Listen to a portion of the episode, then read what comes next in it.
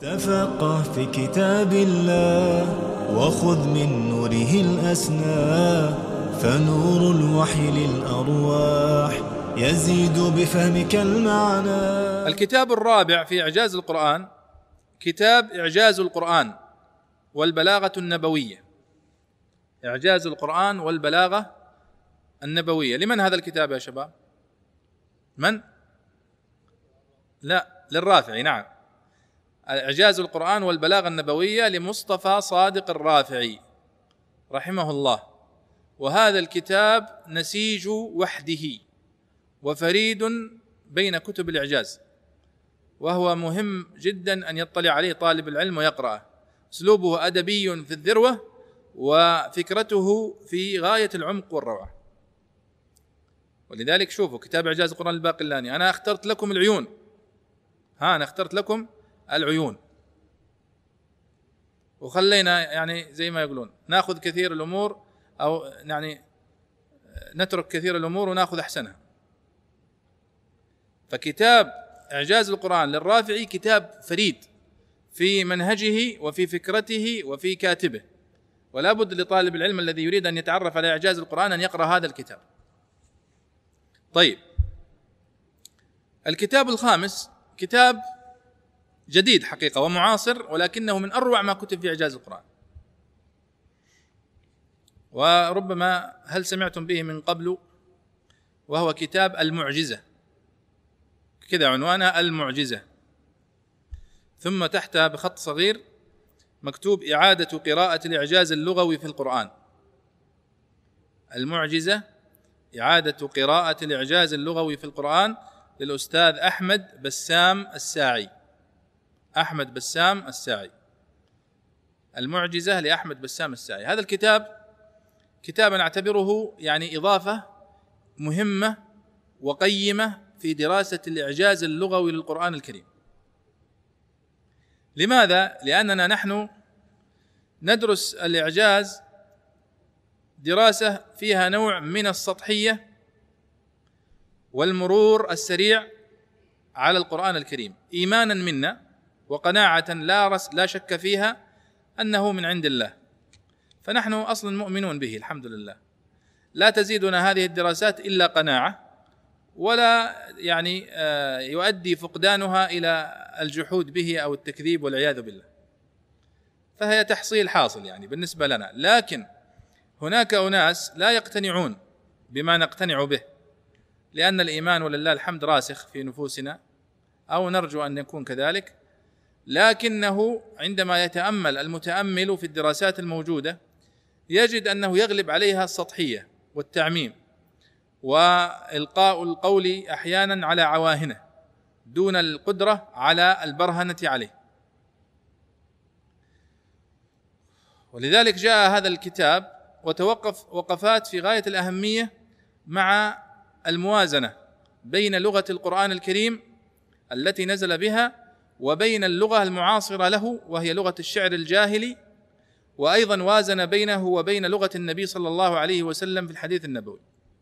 وهذه مسألة يعني قل من يلتفت إليها وإن التفت إليها التفت إليها التفاتا سريعا عابرا لا يشفي أو لا يشفي الغلة ولا ينقع الصدى ولذلك جاء الدكتور ووقف وقال إنني تأملت في دواوين الجاهلية وفي شعر الجاهلية. واستفاد كثيرا هو من موسوعة الشعرية التي أصدرها المجمع الثقافي في أبو ظبي التي جمع فيها شعر شعراء الجاهلية وشعر شعراء الإسلام.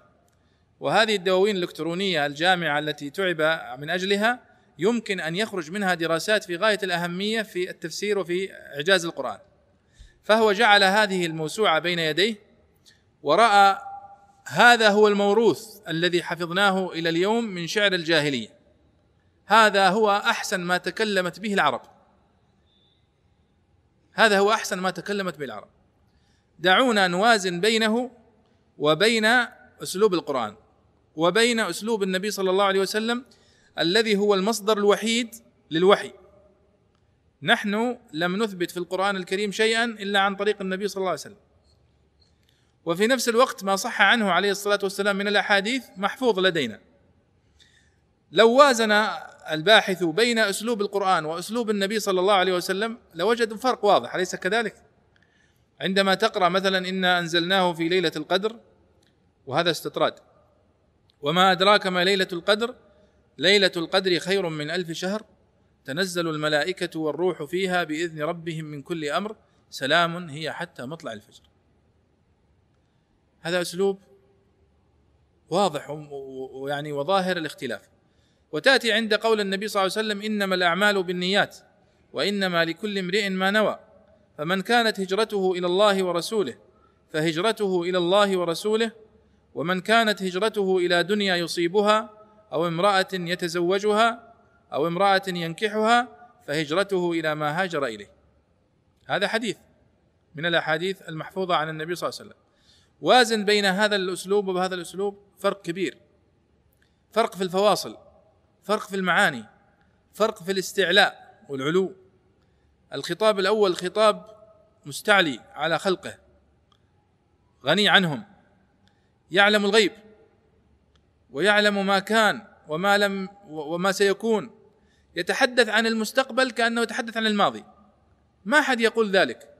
أتى أمر الله فلا تستعجلوه فيعبر بالماضي عن أمر في المستقبل؟ هذا ما يمكن يتكلم به البشر. لكن الله سبحانه وتعالى لا معنى للزمان عنده فيتكلم عن المستقبل بصيغة الماضي لتحقق وقوعه. هذه الأساليب من يتوقف عندها يشهد أن لا إله إلا الله وأن محمد رسول الله. ولذلك العرب في الجاهلية عندما سمعوه لم يملكوا مقاومته. إلا بالسيوف. ولو كان يمكنهم مقاومته بمعارضته بالقول للجأوا إلى ذلك.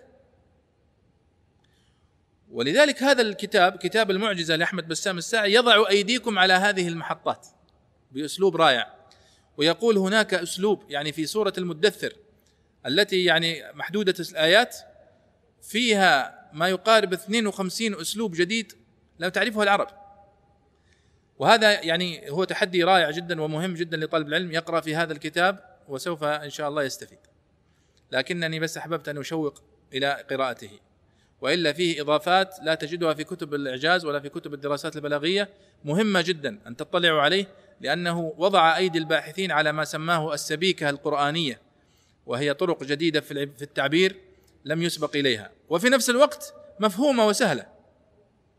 وهذا هو السهل الذي لا يستطيعه أحد. ولذلك لما تحدى الله البشر ما استطاعوا.